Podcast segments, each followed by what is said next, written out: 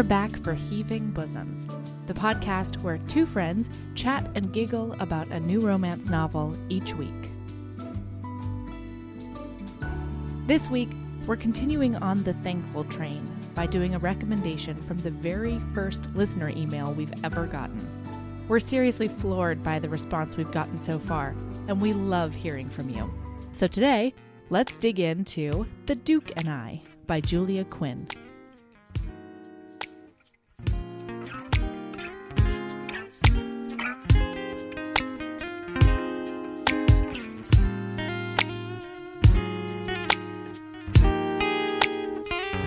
Okay, hi, Erin. Hey, Mel. Good morning.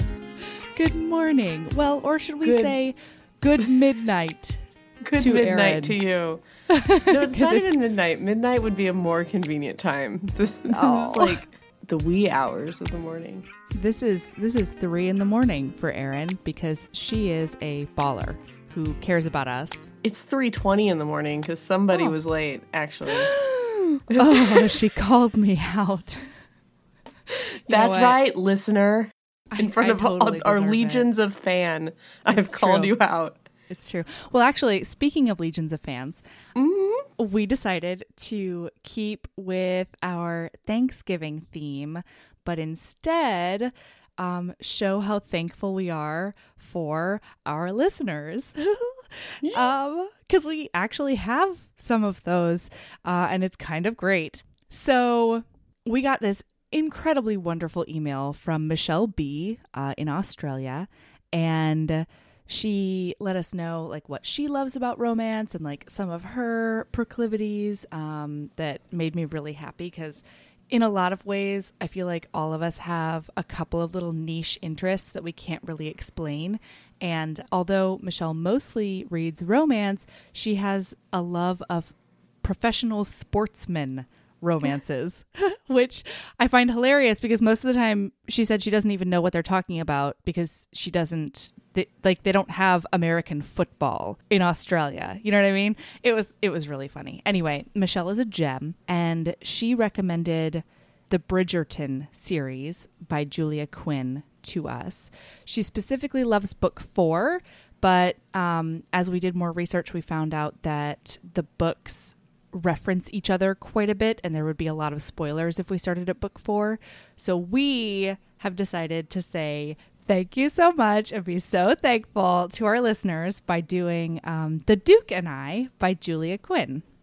Yeah, and if if you also sent us an email and asked for us to do a book, or you gave us a five-star review and asked us to do a book and like are cognizant of the bribe, um, you know, we're on our way. We're gonna, you know, We're going to do the five-star review books, but this is this yeah. is like our Thanksgiving thankful episode. So we're we're going to do those. Don't be like, well, I took the bribe. yeah, totally. Book. There has been at least one um, one person that, that really doubled down on the bribe, and we promise that we'll also get to yours. But this one this one was just... We, we read it before anyone took the bribe, unfortunately. It's, it's true. It's no, true. Actually, fortunately, I'm really happy we read this book. Me too. Okay, wait. So here's the thing. Michelle really recommended a book that gives me everything I love in a romance novel. First of all, I really dug the characters, um, and I really dug a lot of the things that happened, but there was also a metric fuck ton of problems, which you know I also love. So... Yeah, so this is a book that not only made me feel all the things in my brain and heart and pants, but also um, made me think about gender equality and double standards and casual sexual assault and random threats of violence. Like it was really, it was everything and yes. more. Uh-huh. Yeah. So in this book... we have Daphne Bridgerton. She is the fourth of eight children, and she's the first girl. So she's the first one to like go out into the London society because this is eighteen thirteen, and that's a thing. Again, the time period is England for this book. Okay, I did look it up. It's technically the Regency era, right after the Georgian era, and it's right when Pride and Prejudice was published. Uh-huh. So it's like that time. Don't think corsets and hoop skirts. Think corsets and slim silhouettes, everyone. Really? Yes. It's, it's literally all the same to me. Anything bef- between... I'm sorry. Anything between like seventeen fifty and like nineteen ten for me is time mm. period England. Like that's like it is. It is one thing to me, and I, it will never change. And I'm sorry. I can learn all the history I want, but all historical romances are that time period to me. I dig yeah. that about you. Okay, so then we have Simon, the Duke of Hastings. Let me see. So the prologue actually starts giving us a, a look into Simon's childhood, which is incredibly important because it's it's pivotal to his character going forward. Basically, it's, it's so terrible. sad. It's awful. It's so awful on so many levels. So it's awful, first of all, because his mother literally breeds herself to death. She's like, I don't have a marriage that I particularly am fond of, and my one goal in life is to create an heir for the Duke of Hastings. Yeah, and it literally is her one goal in life. Like, the, the book writes, but the ju- the Duchess, God bless her, knew her role in life. Like, this is after she's had however many miscarriages, and it's, and it's going to threaten her life. And doctors have... have said, you have to stop or you will die. Right. But the Duchess, God bless her, knew her role in life, and after a six-month recuperative period, she opened the connecting door between their bedrooms, and the Duke once again commenced his quest for a son. It just broke Ugh. my heart. I was like, girl, live your best life. Like, get out she there. She can't. know, she doesn't know I what know. that is. I know. It's Nobody awful. knows what that fucking is. Ugh. Okay, Ugh. so she breeds herself to death. She dies right after producing this heir for the Duke of fucking Hastings, which he does not deserve because, of course, he rides off into the night as she's bleeding to death back home to celebrate and, and raise his glass of ale and do all the bullshit. Mm-hmm. And then bounces because he's not actually interested in being a father. No, like, and then he doesn't he sh- want to be around until he can, like, teach his son Duke stuff. Yeah. And so he shows back up when the kid is two, as if a toddler is capable of learning Duke stuff. And everybody's like, you're being a bit of a crazy face. And he's like, hum, hum, hum, hum. I'm the Duke of Hastings. So of course I'm not. To be honest, like I, d- I wouldn't know when my child could learn Duke stuff either. I'd probably check in around two as well. Here's just the to thing. Be like, is he ready for Duke stuff? Like, is he talking? Does he do math yet? Okay. No, here's I don't the know. thing. Way too many pivotal developmental and character things are made from zero to two that if you want to just check in at two, go fuck yourself. Wait, he, is already, he is already he is already the Duke he's gonna fucking become. You dick knows. Get out of here, Duke of Hastings. And I'm not saying you would be an absent parent, Erin. Yeah, I'm, I'm just saying-, saying that it's recoculous to think like that, Duke of Hastings.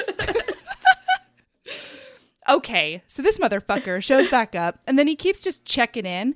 And then by, like, four, he realizes that his kid isn't talking. And, like, he's he's reading. He's very smart. He's engaged. He obviously understands social cues, like, all those sorts of things. But he's not speaking. And so in a fit of parental genius... this asshole decides to threaten the kid with bodily harm and shakes him. And I think he like almost hits him with a brush or something weird. I don't remember. Yeah, there was something. It's I think horrifying. It was a brush. I, it's horrifying. And that's when um, Simon speaks his first words, which are like, don't you dare hit me, except he can't get through them because he has a stutter. And then, of course, the Duke freaks the fuck out because his heir is a nitwit who can't talk. And he mm-hmm. is a stutterer, and so he just disappears for fucking ever. So Simon is But the thing that four. sucks the most, though, is, like, mm. he starts telling people that the kid is dead. Right. Or, like, I don't have a son, so everyone just assumes he's dead, which I think is the worst part of the whole thing. Oh, it absolutely is. So, well, and no, the worst, the worst part, honestly, is that Simon doesn't even know any of that. And so he and his nurse bust their balls trying to get him to be able to speak, quote unquote, properly. And it takes about seven years until he's eleven to where he, I mean, and this is like a daily thing. He is working, working, working every day to try to make sure he can make sounds. And um, I don't know. Then he shows up at, and the Duke, the, he finds out that the Duke has told everyone that he's dead. And he tries to win his father over, and his Writes father's him all like all the letters, and his father won't respond oh, to the letters. Oh, but then years when he gets yeah. old enough and he becomes he becomes articulate, and he's, you know, he can be the heir, and they realize there's no other male heirs in the family. Then all of a sudden, Dad wants to be like, "Oh, this is my son, and isn't he great?" And he, when he grows up, all handsome and dashing yeah, and smart. Well. Right. So he, after the, they, they have this whole thing where he goes to try to win his dad over. He totally rejects him. And then at that point, Simon vows that if he can't be the son his father wants, like just because he, you know, can't, he, it's not, it's not in his being, then he's going to be the exact opposite. And that is his pivotal character thing. Okay. Right. So he goes and travels the world to like avoid his father. And he well, becomes... so he, yeah, no, he, he does really well in school, both schools, Oxford and Eton, and he's first in mathematics, and he does all the things, and he's really accomplished, and that's, and then he enters society afterwards, and his father's like, her, her, her, her, son, and tries to hug him in public, and Simon's like, I'm getting the fuck out of here, and he go- he leaves, he bounces for six years. So as we enter the novel, Daphne is in her second season, um, she has... I know, Sorry. right? It's just like it's just a knee-jerk reaction of like, this oh, is same. Like second season of availability for marriage. It's like, ugh. Yeah, totally. England, so, not um, the country, the time period. So, her mom's freaking out because she's already turned down four or five proposals. A lot of them were like geriatric, and other of them were adults. And Simon has just re-entered the scene because his father died. Okay, also, uh, an important part of, I'm hoping, the whole Bridgerton series is the gossip girl of England. Oh, it is. Lady I Whistledown. Went, I went and yeah. read, like, every synopsis of all of these because I liked it so much. Yes. And then, uh, well, we'll get to it, but yeah. Okay. Really so, good stuff. Yeah, Lady uh, Whistledown, or Whistledown, I don't fucking know. She, um, she's like the gossip girl of London society, and right. uh, everybody's everybody on the one hand wants to be in her papers, and on the other hand doesn't. And so she's a great through piece through this whole thing because each chapter opens up with a new like framing from Lady Whistledown, and it's a pseudonym. Like no one knows who she is, and like that's right. part of the thing is like, who is Lady Whistledown? I'm hoping that it is her, her mom, Violet. I know who it is, and I'll tell you what? afterwards. And it is scrumptious. Oh my god! But that's that's is one it Lady of the Danbury. I can't tell you. I'm not going to oh, tell no. you and stop guessing. But okay. that's one of the reasons that we couldn't read book four because it's already out by the time book four oh. happens. And so when I went and read the synopsis of the the one that um, Michelle wanted us to read, I was like, "Romancing Mister Bridgerton." Yeah, this is a big reveal. We probably shouldn't just like out with it, especially if it's a secret for the first three books. That's a long time. Totally. So okay. Yeah. Yeah. So, all right. We meet Daphne and her mother. Her mother is the best in a lot of ways and also the worst. And uh, then Simon, Duke of Hastings, is back, and he is best friends with Anth- er, with Anthony Bridgerton, Daphne's oldest brother. They're all named for letters in the alphabet. Alphabet. The alphabet, right. It's three a.m. Mm. So it's Anthony, what, Beauregard? No. Benedict. Uh, Benedict. Benedict. Anthony, Benedict. There's a C. Colin. Colin, yeah. Daphne. Daphne. And and on and on. Yeah. Um, la la la so, la Hyacinth. Right. So when we meet Simon, he's talking to Anthony, and Anthony's telling him all about the woes of being an eligible bachelor in London society and how you're you're always... followed around by these ambitious mamas, quote unquote, and darling daughters or something like that, debutante daughters, and uh, then invites him to dinner. Okay. So now cut to Lady Danbury's ball. Lady Danbury yeah. is the most delicious. She's mm-hmm. excellent. She um, is this sort of dragon lady who always tells it like it is. And Daphne has just turned down this guy called Nigel, who is very sweet uh, but very dumb. No, and, no, no, no. And, no, I, I know I need he's to not talk sweet. About Nigel for a sec. Okay, okay, get it, girl. Nigel is a nice guy. He's a he's one of those. He's a quote, quote unquote, unquote nice guy. Nice guys. Yeah, and I'm so happy that that was represented in, in a romance novel. It's one of those guys who like follows you around and is like does favors for you, like in modern times, does favors for you, wants to be your best friend, is very complimentary, and then when you don't want to date them, turns hostile and it acts like you yeah. owe them something because they helped you move or whatever. Right. Ugh. And and specifically, you owe them your vagina. Yeah. Um, and how dare you lead him on and then not give up the goods. That's exactly who Nigel is. Thank you so much for... And they are the worst, yes. worst kind of men. They are yes. the worst kind of men. Yeah. The end, I would take period. a rake and a scoundrel over a Ugh. nice guy any day. Uh-huh. Okay. Yes. So, um, She's Daphne already... goes to leave. Oh, she's already, she's already turned him down. Yeah, there. He's she's already turned down his proposal one yeah. time, and she's trying yeah. to avoid him at the ball now because he's has he already proposed twice at this point? No, it's only been the once. Okay, um, and but Anthony formally turned him down, and so of course in his brain he's like, maybe your brother just doesn't see how much we're in love, and she's like, nah, brah. What? No, she has turned him down twice because she says you would think two proposals in two weeks, like two rejections in two weeks, he would have learned. I'm pretty oh. sure he's proposed twice by the time gross. of the ball. I could be wrong. But he, yeah, he's gross. gross. Anyway, so, so he follows her out into a hallway as she's attempting to leave because, again, she's trying to stay away from him. He has drunk like half a bottle of whiskey up at this point to um, to get his nerves up. And he's trying to talk her into marrying him. So Simon is walking down the halls trying to make a quiet entrance into the ball so he can say hi to Lady Danbury and then fuck off. And he's like, oh, no, I, I interrupted a lover's tryst. And then as he hears Daphne being like, no, no, get away from me. Uh, uh-huh. He goes to be the hero, but then learns that he doesn't have to be because Daphne is the best. And she cold cocks Nigel right in the eye. And he goes down. What's up? Which she should. Because not only is he like, oh, Daphne, yeah, I love you so much. Just marry me. Just marry me. He's also doing the manipulative thing that these assholes do.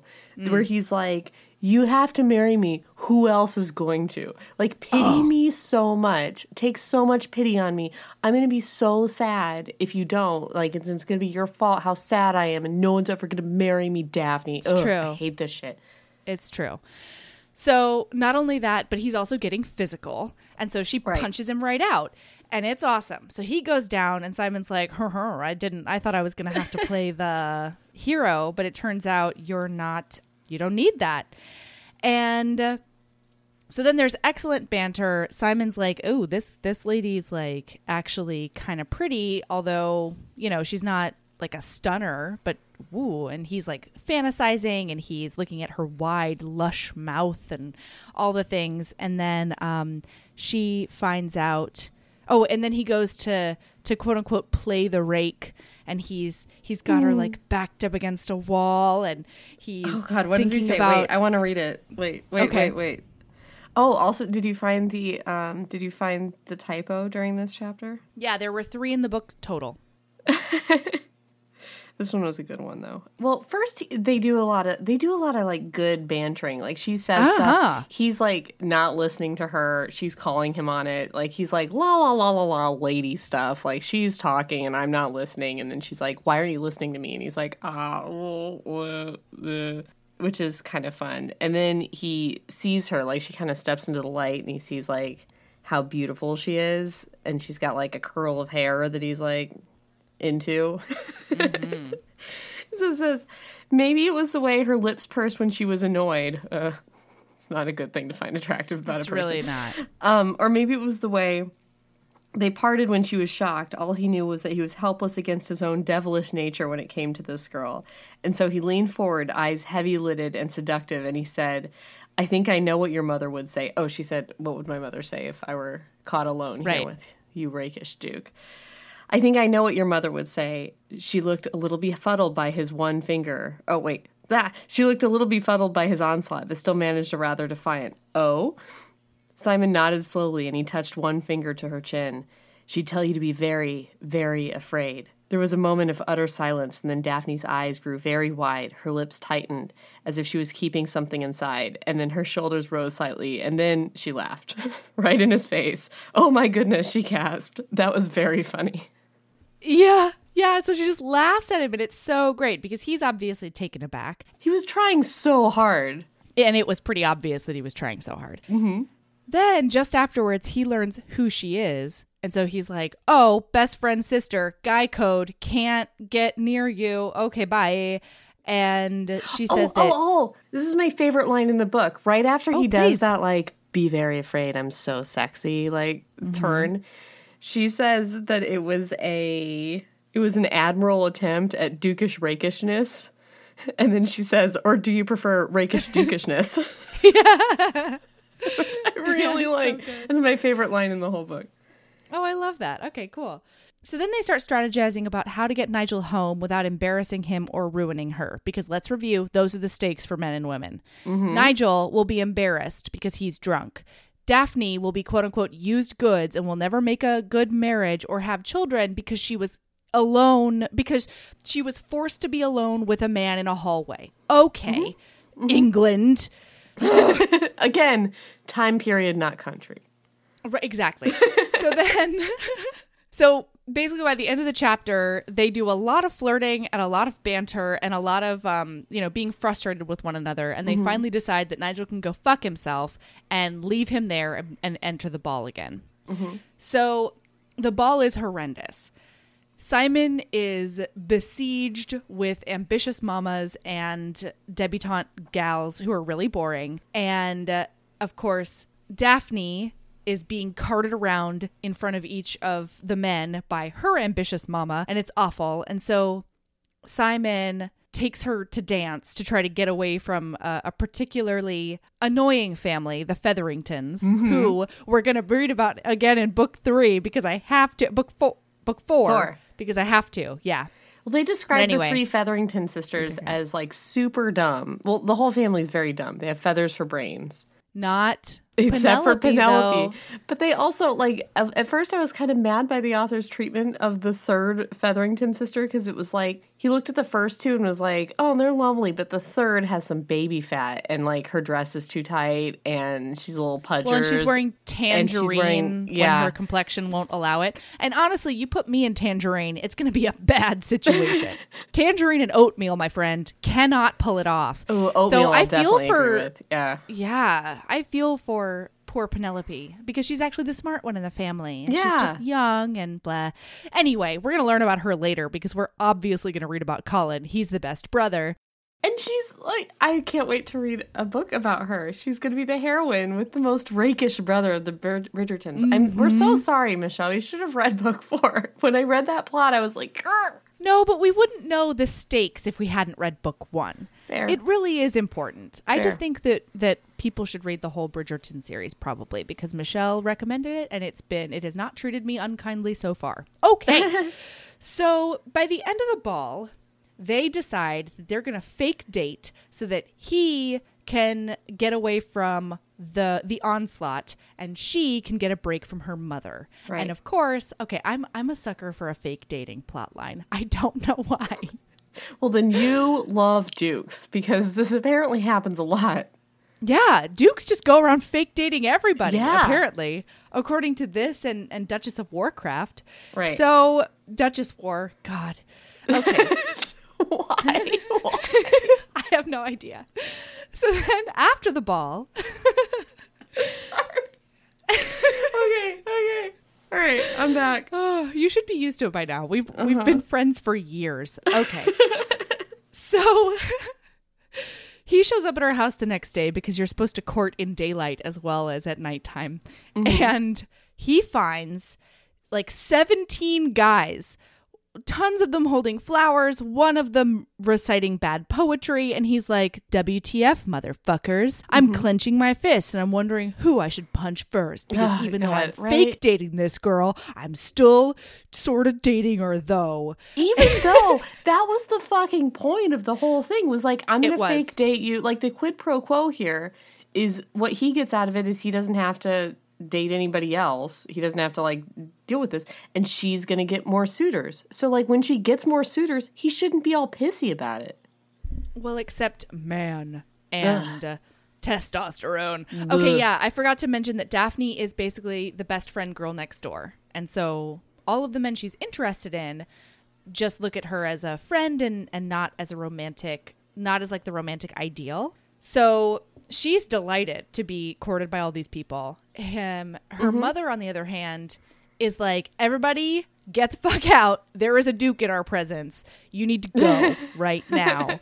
And she shoos everyone out and leaves them alone for far longer than is proper.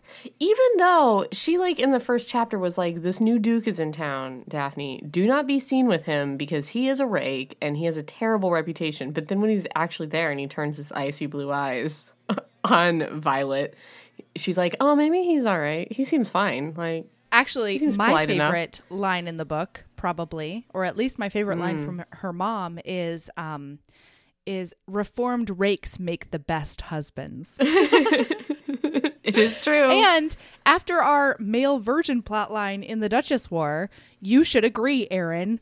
Okay. So. Fair. Yeah. I, what, yes, I do. I agree with that. I know. Virgins. Okay. So during that time, he notices a thin ring of green in her brown eyes, Aww. and he is positively enchanted by that and her overall ability to speak out loud with him. Mm-hmm. Oh, and he brings flowers, but he brings them for her mother instead of her. Yeah. And her mother, like, tears up, like, take notes, men, as if as if any men. There's, there's one person listening to this. Hey, Michelle. What? And that is not even true. I know, I know of I know three men who listen to this at the very least. You I'm can like kidding. This podcast without liking romance novels, and you can be a man who likes romance novels. I'm just Both kidding. Of those things I'm just are kidding. True. I was just joking. But also, hi, like, Michelle. But men, take note. The mm. three of you, I guess, that you you know of three men. Oh, we did get we did get a note from a man. You're right. Take notes. Yeah, get, get the Actually, mom I know, flowers. I know five men who listen to this podcast. Wow. Hey. Yeah. All right. So. Here's the here's where things get a little problematic, though. I mean, it's already been problematic, but um, there are tons of double standards at play in their in their overall um, conversation. They talk about men being rakes and uh, women being innocents, and, like, you know, obviously men can all have all the sex, but as Simon says, Daphne shouldn't even know what French kissing is. I know. Ugh. There's a lot of casual threats of violence. Yeah, he's like, oh, I should throttle flirting. you. Because you know what yeah. smooches are. Come on now. Ugh. And then he goes, you're far too cheeky. Where is your brother? Surely someone should take you in hand. Ugh. Ugh. Okay. So then, but, then like, okay. Oh. no. Go ahead. No, go ahead. Like, sometimes in historicals, there are these awful double standards and terrible things, you know, between genders because England. Yeah, and, and then and I think sometimes a lot of there are that is at play here because, you know, the the plot or the author or, you know, whatever. Like, I don't know that right. he needs to, like, be threatening violence against her, but everything else is just because of England. It's true. A lot of it is just contextual. I, in fact, most of it is just contextual. And as we learned from Duchess War, I didn't know this, dukes were apparently above prosecution. So he could actually throttle her, and it mm-hmm. apparently would not be a problem. Oh, yeah. He could murder her dead. Right. Mm-hmm. Good, good, good. Okay. So then Anthony shows up and flips the fuck out, and more of these double standards are obviously at play.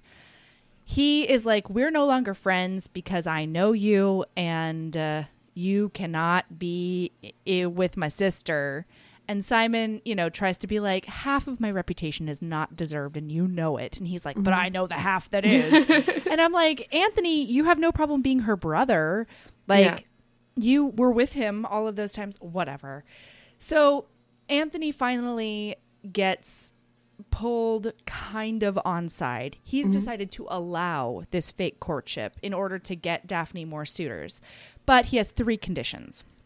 One, no one else can know because he doesn't want to break his mother's heart. Two, they're never to be alone. And three, if Simon does anything to compromise Daphne's reputation, Anthony is allowed to kill him. Murder. Mm, myrtilation. Okay. And in this scene, most of that seemed funny to me.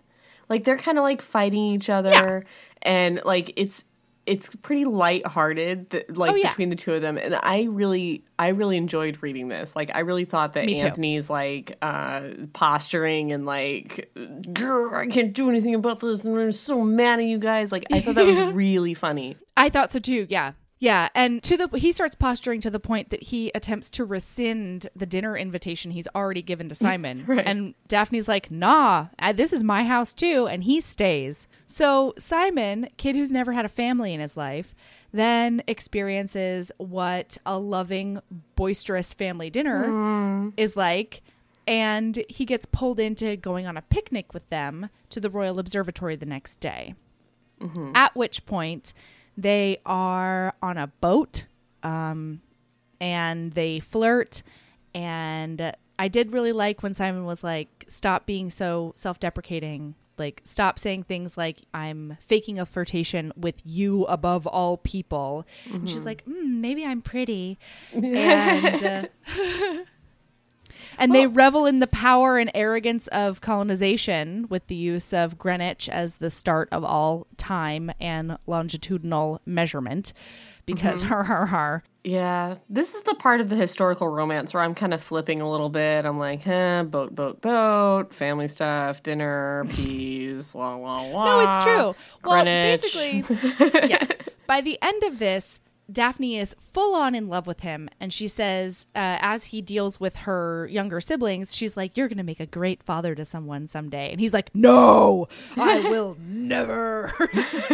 I will never have to. Well, he told her, we skipped this. So when they had the dance at the very first ball, when they decided mm. to enter into this plot, he told her, I'm never going to get married. That's one of the reasons why he doesn't like all of this Court, you know, forced courtship stuff, like all right. these mothers coming up to him, because he's not looking, because he has decided he will never marry anyone. So this whole mm-hmm. time that she's like falling in love with him, she's like, maybe I could convince him to maybe marry yeah. me though. This is the other problematic part. So much of her, once she falls in love with him, is like, I bet my love could fix everything. Yeah. And you're like, prob's not though. Boo. Yeah. And also, if the genders were reversed in this scenario where a woman mm. had decided, obviously in, you know, England time periods, no right. woman is ever going to decide not to get married. But like, let's say that she had, she's like, I've devoted myself to cats and spinsterhood. Mm. And then a man was just constantly like, or she's a, a low key lesbian. Sure. Yeah. yeah. Which, right. you know, happened cats a lot. And spinsterhood. Cats and right. spinsterhood um, and roommates. Mm-hmm. Anyway, but like, if that were the case and there were a man just like constantly pursuing her being like, I know you made your wishes explicit, but like, I we would be you, talking though. About him like Nigel. Yeah. Because yeah. it's manipulative. It's anyway. very manipulative. Yes. So anyway, she spends the whole time being like, I bet my love could fix him. And then they go to the fateful ball where everything turns. Yeah. Yeah. So wait, wait, to- did we go to the, did we already go to the ball where like he wasn't supposed to be there? Yeah, that that's before? where we're going. That's Lady Towbridge's ball. Oh, that's all the same ball? Yeah, God, man. That ball took forever. It did. It's like a hundred-page you know ball. What? It was very eventful. I know, but okay. like, I definitely thought that was two different parties. Right. So they go to this ball. It's out in the country. And um, Daphne's forlorn because Simon isn't there. Anthony has mandated that he stop going to all of the parties because if she's going to get suitors, he has to not be around all the time. And Daphne's like, but I don't want to talk to anybody else. I love Simon. I Murph. love Simon. He's so devastatingly handsome. Oh, also society has started calling him the devastating Duke because he's so right? devastatingly handsome. I and because love. he doesn't say much, because when he's uncomfortable, he, it's harder for him to control his stutter. Right. So everybody's like, oh, he's so mysterious. Uh-huh. And he's like, I just, sure. Okay. So they, she's so excited when he walks in. He tries to pass it off as like, I had nothing better to do. And she's like, no, I think it's because you love me. Mm-hmm. And he then gets upset because his father gets brought up and he immediately clamps down and gets angry. And she's like, but it looks like he's angry with himself and not me, but I still don't know. And then he tells her that he is in fact angry at himself and not her, but he still needs. And so she's like, I bet you would like to get some air. huh? Maybe we can go out to the terrace. You're mm-hmm. acting like she handled this situation really poorly. I think she handled it really well. Like, he stops no, I... off. She wants to be like, what are you mad about? What's going on? What's the deal with your father? Why don't you want to talk about it? Why don't you want right. to talk about it? Like, the thing, the thing, this is a stereotypical thing that I feel like this is the thing women always do when a man is like, I just need a moment. And you're like, why? Why do you need a moment? Why? Do you want to talk to me? Honestly, that's actually me. That's everyone. I have that's... a hard time being like, okay, you can have some space. You can have a minute. Are you done? Are you done? Are you done? Are you still mad? Still mad? Still mad? That's everyone. And it's so true. Instead of being like, what's the deal? She's just like, you want to talk about stars? Right. Yeah. Do you want to get to handle it? I didn't mean to imply that she handled it badly. I'm just talking about her inner workings, bro. Yeah, she, it, you know, she does want him to smooch her, so she's trying to. She's trying to get out of the him outside. Yeah. Uh-huh. She's trying to get out of the watchful eye of Anthony because he said they can mm. never be alone. So that she's trying to, like, you know, kind of sneak him off right. somewhere. So he, she's like, let's go out to the terrace. And he was like, that's actually one of the rules. We're not supposed to do that. She's like, just some air, just some air. It's fine. And they go out, and then she... she talks about stars with him, and it makes him really happy. And then her heart fills with joy because she was the one who wiped the frown off of his face. Mm-hmm. And then she's like, oh, look, it's a garden. We should, I'm going to go to the garden and you don't have to come with me. And he's like, I can't leave you out there unprotected. And she's like, mm, what a weird societal convention that should be definitely followed right now. Yeah. And he's like, and well, I can't they, go out there, or I'm definitely like, I won't be able to control myself. There's so much like mm-hmm. self-control and discipline so language for him. Like, it will it will overwhelm him, and he, he will have to ravish her if he follows her into the garden. Mm-hmm. And she's just like, then don't follow me then. Anyway, okay, go into the garden. I'm a gorgeous wood nymph going off into the garden, hoping that some satyr comes along and, and catches yep. me.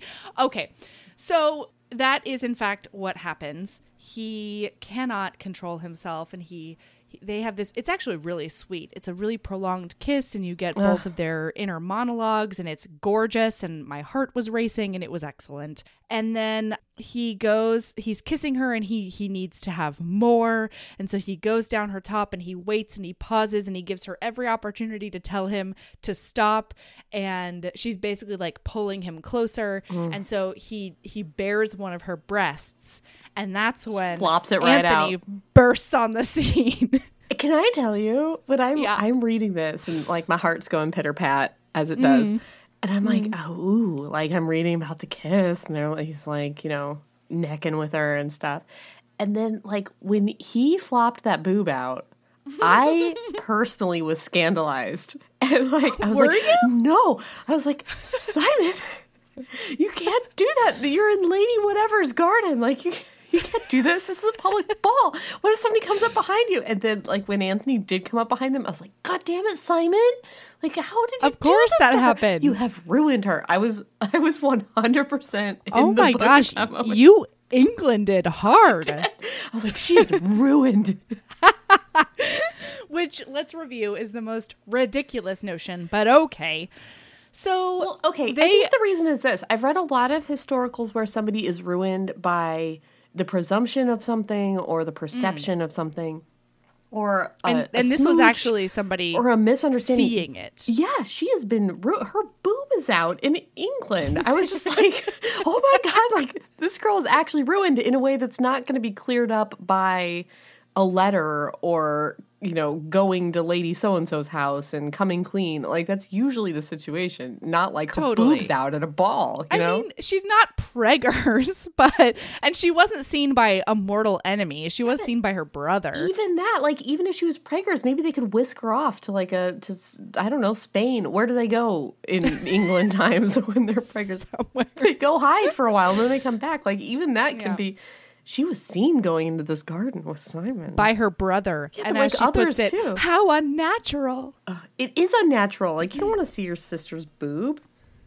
I mean, okay, I wouldn't want my brother to see me in any kind of throw of passion, but my boob has popped out in the ocean, and it wasn't that big a deal. Is like, your brother one of our five male listeners? I don't think so. He should be, though. Hi, Adam. I love you. Uh, sorry about that one time where I boob popped out in the ocean. If he is listening to this, if he knows about this and is listening, he's thinking, Melody, it was a big deal. Like, I saw your boob in the ocean. Like, how dare you say it wasn't a big deal? Oh, my gosh. When he first visited me and I had just had Ember, I was shameless. And I mean, yeah, the whole time I breastfed, totally shameless. I'd pop my boob out anywhere he was hungry. And it was what so imagining- cute to watch my brother just like quietly turn his back. I, what I imagined for a moment was Adam, uh, Anthony style, like wanting to then punch out the ocean or or your child. Like, how dare you, no sir. One scandalizes my sister so. I will murder you, see? All right. Okay. Sorry. So, okay. So they fight. And it's a whole thing. They end up pushing Daphne into a, a thorny bush. And then Simon has to pull her out. And that's the only thing that really breaks up the, the kerfuffle. Mm-hmm. Um, but then Anthony says that Simon will pay at the altar. And Simon's like, no, I will not. I'll be in Europe by tomorrow. It's fine. And then, of course, Daphne is heartbroken. I would be, too. Like, that was so shitty. Uh-huh. Like, you will pay at the altar. Like, I'm, I'm going to murder you or you're going to marry my sister. And he's like, murder. I'll go with murder. Well, no. So then he challenges him to the duel. And that's when she really... And actually, I haven't... I have never cried at, like, a conflict like this before. You cried and at I this? I didn't cry. I didn't cry. But I definitely, like, teared up. It, I Maybe I was having an emotional day. Who knows? Uh-huh. So... But it was so sad. I didn't cry until she looked at him and she said, I've always known I'm not the sort of woman men dream of. Oh, but yeah, I never I thought... I never thought anyone would prefer death to marriage to me. And mm-hmm. uh, I uh, kind of lost it because, mm-hmm. I mean, I think all of us can can relate to yeah. a sentiment like oh, I've that. I've had many men be like, I would rather die than marry you. I've had many men I'd be like, do you, do you want to marry me? And then just be like, no, like kill me now. Just... Just throngs of men. Yeah. You have no idea. They're so all gone now, ex- so. Right. They're dead. Yeah. So he tries to um, he tries to explain to her because he's like, if it could be anyone, it would be you. But marriage to me would destroy you. You die a little bit every day. I can't really explain why, but I can't ruin you like that. And she's like, I'm already ruined. But then they leave. And then she has to plot to stop the duel. And this is where Colin really, really seals the deal as M V P, brother, and uh, you know, character, like supportive character, because at first he tries to walk in and be all, what did you and Hastings do? Because my friend saw you. And then she sort of breaks down and he's like, oh, okay, you're right. I'm just going to sit here and support you and then be your spy and find out where the duel is and then ride off with you into the sunset to make sure that we stop the duel. And he's the best. Mm-hmm. Um, oh, man, when she rode into that duel, are we there yet? Oh, yeah. Oh. Yeah. So they're riding. And she she's put on breeches Ugh. for the occasion. Yeah. And it's delicious. And she rides in screaming, wait. And it's I the know, best. Like, they're, they're like doing the duel. They've got the guns and everything. I'm imagining like the early morning fog of oh, England yeah. times, mm. you know. You've got your Pride and Prejudice fog floating around. It's True. dawn or whatever, you know, like it's beautiful. Mm-hmm. And then they describe her riding in on this horse. Like it's it's such a good description. And she's like, yeah, like galloping and she's low on the horse and she's like, way, like, uh, it's wonderful. It was wonderful. It was lovely. And and once again, I am not a person that supports violence, but she punches Simon in the face at one point in mm-hmm. order to definitely delay the duel. And I was at the table. I was there. I was for it. But the toxic masculinity of this Duke oh. would not. She's like, I'm going to punch you and you're going to lay down. And then my brother right. can't shoot you because you'll be on the ground. And that's, you know, dishonor. Uh-huh. And he's like, she punches him like real fucking hard. Oh, yeah. Because Anthony has already punched him in his right eye. She punches him in his left eye. So now he's got double mm-hmm. black eyes. And he's like, I'm not laying down. I'm not going to be felled by a woman. And she's like, you are the worst. Like, yeah, she's like, men, idiots all. And I could not disagree with her. Yeah. Um, although this is where I actually got interested in reading Benedict's love story, which is book three. Because at some point, the, the brothers try to, like, get her to go home. And Benedict, Benedict looks at everyone and is like, she deserves to have her say. And true. I was like, thank you, Benedict. So she tells him that she's going to be ruined because people saw them sneak off into the garden unless he marries her. And he's mm-hmm. like, yeah, okay, uh, we will do that then. I will marry you. Well, first and, he tells her why he, why, you know, just let him kill me because I can't have children. I can't have children. Right. So, and she's told him that she wants this big family. Like, that's her main goal in life, is she just wants to be a mother so badly, which I, I cannot, I don't understand, but I'm sure that's, I get it. Oh, some people. Yep. This guy, totally get it. Yep. Yep. Melody just raised her hand as if she was in a classroom, like, ooh, ooh, ooh.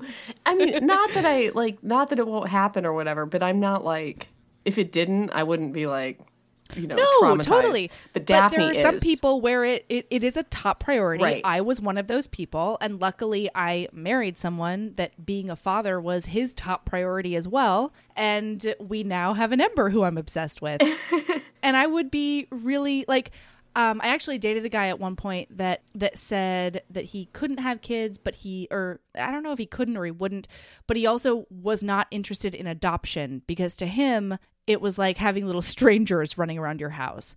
And mm. for me, that was an absolute deal breaker. I was like, mm-hmm. I will be a mother.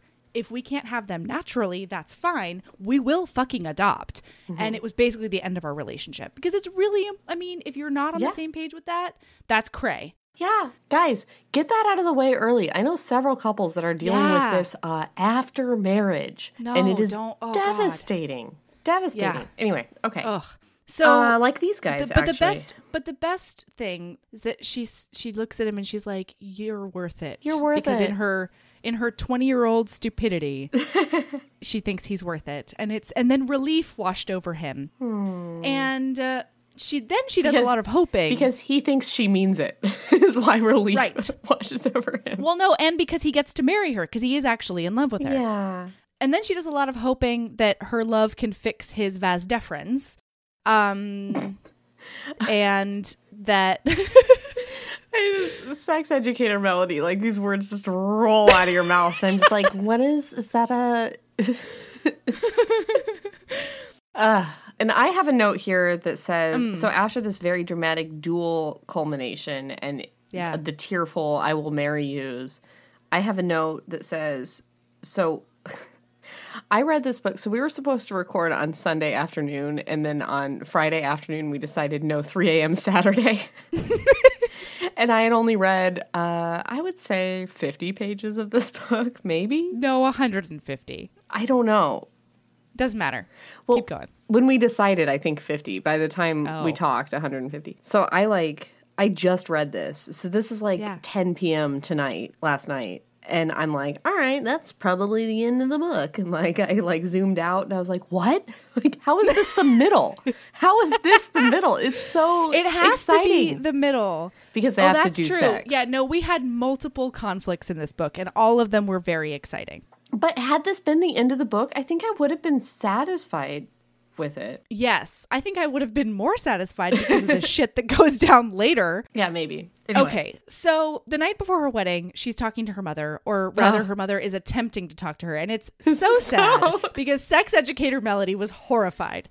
Her mother, who is, let's review, had eight children mm. and a very healthy sex life with her now deceased husband, cannot bring herself to tell her what the quote-unquote marital duty is. Mm-hmm. And all Daphne knows by the end of the conversation is that her mother is embarrassed, it's like kissing, and it leads to children. Right. That's all. And her mother says, I, I highlighted this, uh, Violet's talking, and she says, and he will perform certain, Violet groped for a word, her hands actually waving through the air, quote, intimacies upon your person. Upon your person. I just imagine her just like waving her hands, like I thought this scene oh was so funny. A little sad, but also very funny. No, it was, again, a lot of the really problematic parts of this book are mitigated with humor. And I mm-hmm. I deeply enjoyed it.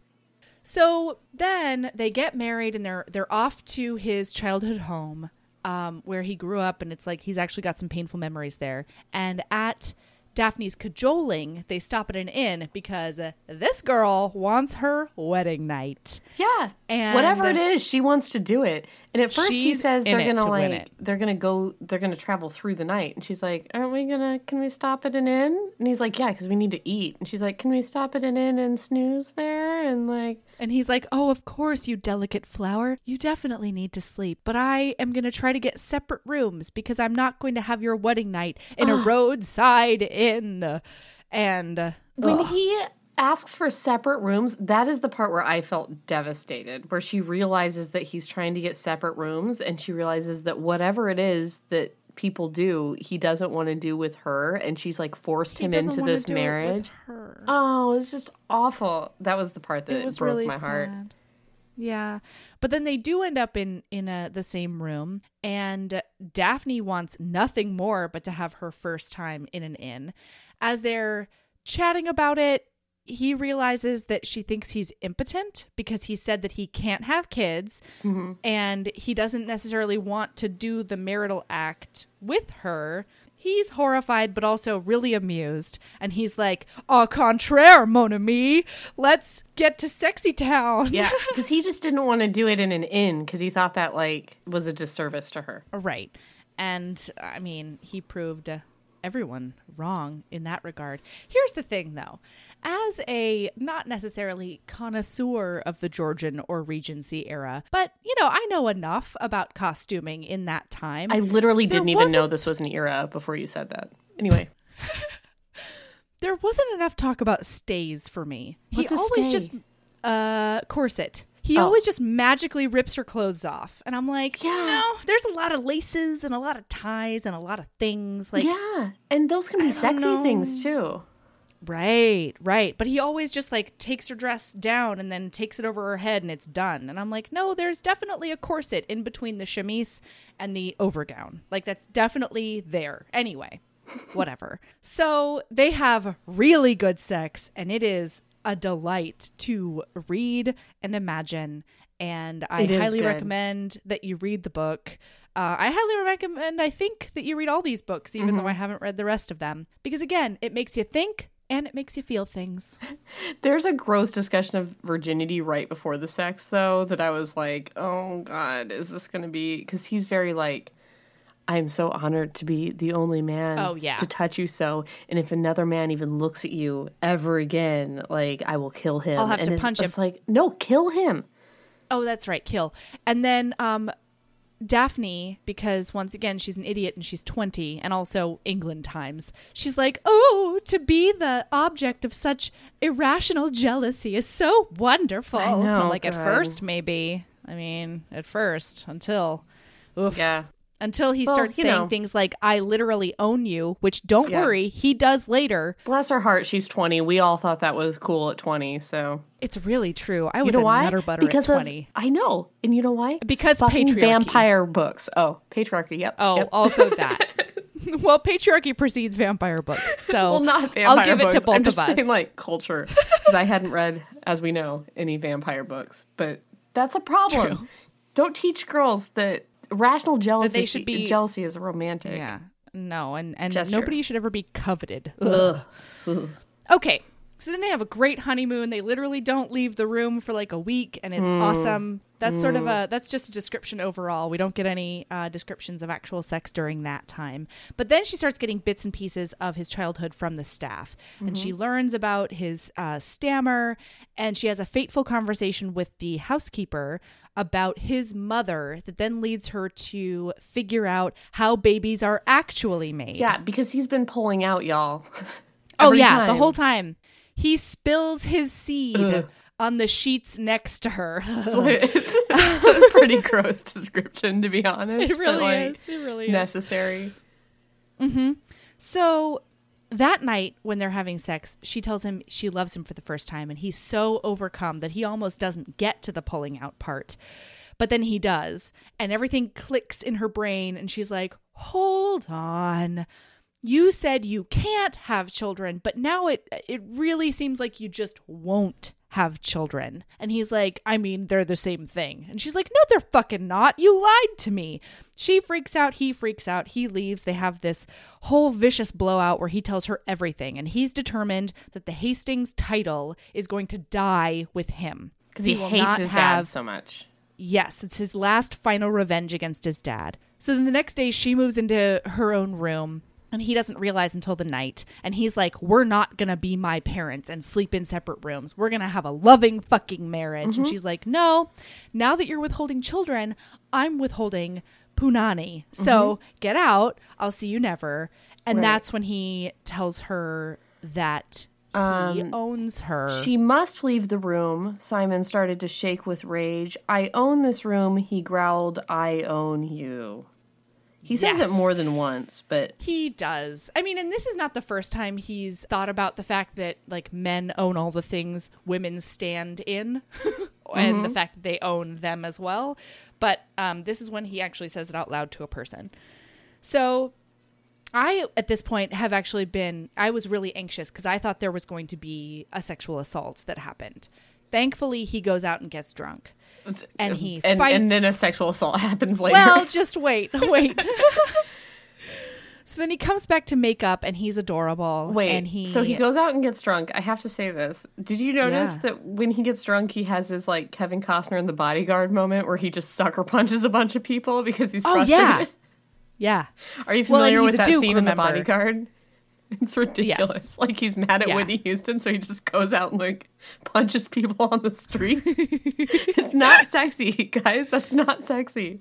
Anyway, not. So he comes home it's drunk. Not. He is adorable when he's drunk, but um, and I don't know. And then he, he gets her to lay down with him, and he's like, don't leave me, don't leave me. Everybody leaves. And she's like, okay. So then she falls asleep for a little while, and when she wakes up, he has some morning wood. Mm. And she's like, hmm, all of the possibilities. Mm-hmm. And she starts... She starts strategizing to herself, and she decides she's going to have a baby whether he likes it or not. And so now Daphne. It gets hot. No, no, it gets hot, though, because she's like, she gets his consent for everything up to uh, the final bit. Mm-hmm. And she's feeling like really empowered, and she's touching herself. And he's like, oh, my God, I want to watch you forever. Mm-hmm. And everything is hot and great until he says... Oh, Christ, he suddenly burst out, his voice harsh and primitive with need. I'm going to... I can't... His eyes pinned upon her with a strange, pleading sort of look, and he made a feeble attempt to pull away. Daphne bore down on him with all her might. Mm. He exploded within her, the force of his climax lifting his hips up off the bed, pushing her up along with him. She planted her hands underneath him, using all her strength to hold him against her. She would not lose him this time. She would not lose this chance. Ugh. Ah, she totally rapes her husband, and nothing about it is okay. And I was deeply, deeply freaked the fuck out. Daphne. And uh, Daphne, I loved you for the whole book. Mm-hmm. I thought that you were a badass. And uh, and this is when Melody calls me and is like, hey, where are you at that part in the book? And I'm like, uh, they're going to go on a picnic. Uh. Yeah. And I was like, nope, you're obviously not, because you would know. Okay, bye. We record in five hours and they're about to go on a, a picnic of some sort. There's a boat. So it's cray. He understandably freaks out, and he's like, how could you do that? Oh, I told yeah. you that was the one thing you couldn't do. I told you I would never have kids. He is so upset that he starts stammering really badly, and he feels really ashamed. And he leaves the next morning. And ironically, her reaction to this is is to to say, like, her inner monologue says, she'd always assumed if you worked hard enough for something and treated everyone the way she would like to be treated, then she would be rewarded. Uh, can you imagine? Hi. Darling. I do not think that rape is the way you want to be treated. I'm just I'm just throwing throwing things out there. Just spitballing here. But methinks that rape is not a part of the golden rule. Am I wrong? You know, I guess it depends on who you are. Oh, England times. But can you imagine if this were a romance novel with the genders reversed and she did not want to have children and he like pinned her oh down? Can you imagine? Anyway. Oh my Christ on a bicicleta. So the only thing that, and, and this is where I love books like this because it really starts getting me thinking about power dynamics and gender equality and all that sort of thing, right? And it's that's what really me. Gets Melody hot, it really listener. Does. So, but it's so it's so complicated though because women in this time really have no power whatsoever. She doesn't own herself. She doesn't own the clothes she wears. She doesn't own her house. She has no pocket money even unless he gives it to her. He actually owns her. He can beat the living shit out of her, mm-hmm. and it is perfectly legal. The one power that she sort of has is sex, his feelings toward her, and more than anything, it's children. Her right. one aspiration in life, the only thing that she can think to herself, like, is hers, would be her children. And in that way, I am not saying this was right or cool or anything, because it is, it is absolutely wrong. But I had a hard time like painting her as the blackguard, if you will. What is that word? What is that? Blackguard? The blackguard? It, the she's like black-hearted, like a like a villain. I couldn't paint her the villain. Oh, okay. Maybe you should Just edit out she... where I didn't know a word. Probably not. No, nope, leave it in. Not gonna do it. God damn nope. it. We have we have kept in every time I've been an absolute imbecile. So guess what, babe? It's, it's not my turn. fault you don't know who Harrison Ford is. It's not my fault. And okay. apparently we received at least one comment from one listener who loved that. So it's true. It's true. All right. Uh, I think it makes me more human. Oh, so to, to our legions of fans. It humanizes you from your celebrity pedestal. uh, oh, all right, oh. I've officially snorted. So he leaves, and I am for that. But his whole thing is, let me know if you conceived, and I guess we'll figure it out from there. And mm-hmm. she's like, fuck, I hope I conceived, because I'm like, my husband's gone, and I'm devastated and all the things. So she does think she conceived. Goes back to London, stays in her house, in, in Hastings' house, thinks she conceives, sends off a, a note um, sort of via Anthony, but that's not important because Anthony's a dumbass. And he comes back thinking that she has a, a his baby growing. And when he gets there, he finds her riding. She's gone out to ride. As you do when you're pregnant. Well, that's the thing, right? So she's she's having to ride side saddle because society, and all of her inner monologue is like, I have to write off this grief. And you think at first that it's probably because her husband's still not home, but then she has this, she takes this fall, and he comes to her aid because he's come to find her, and he's like, the baby, the baby, is the baby okay? And she's like, I like I I must have miscarried, or maybe I wasn't pregnant at all, or maybe I just I thought it, and so my my monthly courses didn't come, but I just got my period and I'm not pregnant. And it's really sweet. And he's like, you know, I'm, I'm sorry. And he comforts her. And then she comforts him because he's like, you know, I, I, I want to be happy. I don't want my father to rule all of my decisions from the grave. I want to be happy with you. I want to create, you know, a life that's filled with love with you. And so they go back to their house to have some really hot makeup sex. And her three fucking brothers are standing there.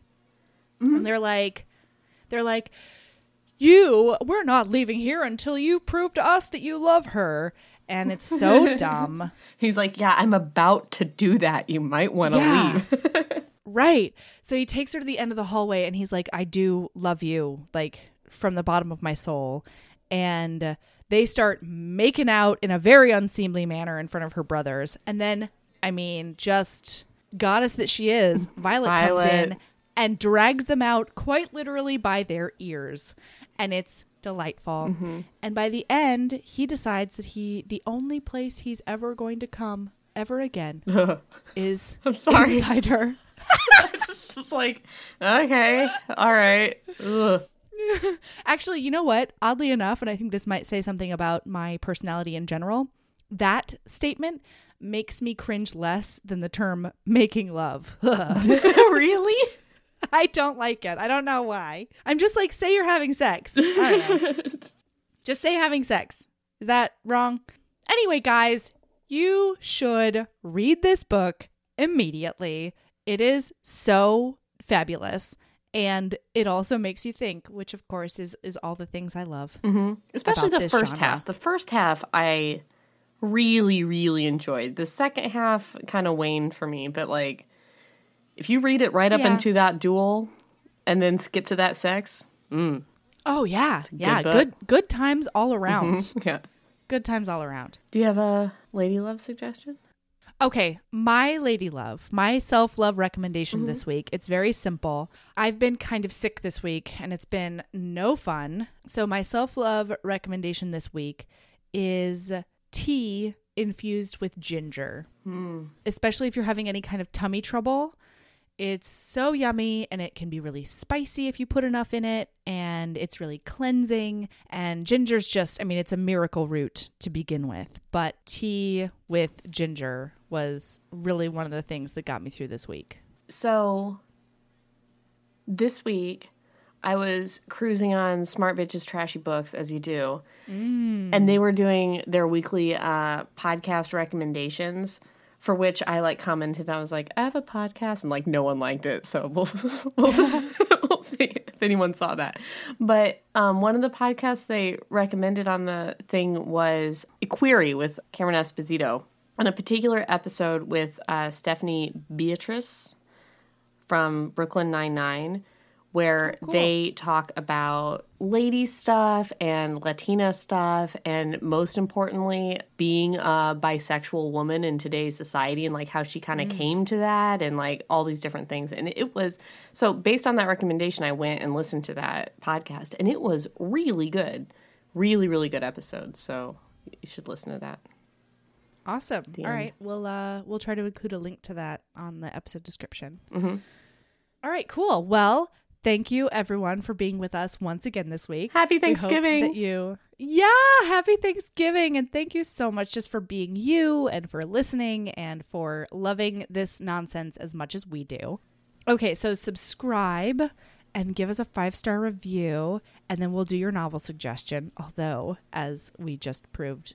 It's, if you email us and don't do take that. the bribe, we, yeah. we still might do it. But we will definitely do it if you if you five-star review us. Right. You can always find us on Instagram at Heaving Bosoms. We put previews up there. We put fun little tidbits um, from each episode. Sometimes it's screenshots of our text messages, you know, the whole thing. And then you can always reach us via email at heaving bosoms podcast at gmail dot com. Tell us what you thought of the last podcast. Tell us what you'd like us to review. Tell us how you got into romance novels, whatever you want. Let's just chat. And then, um, yeah, come back next week. So, keep being badass. And love yourself as much as you love getting ravished in gardens. Yes. All right. All right. Bye, Erin. Bye, Mel.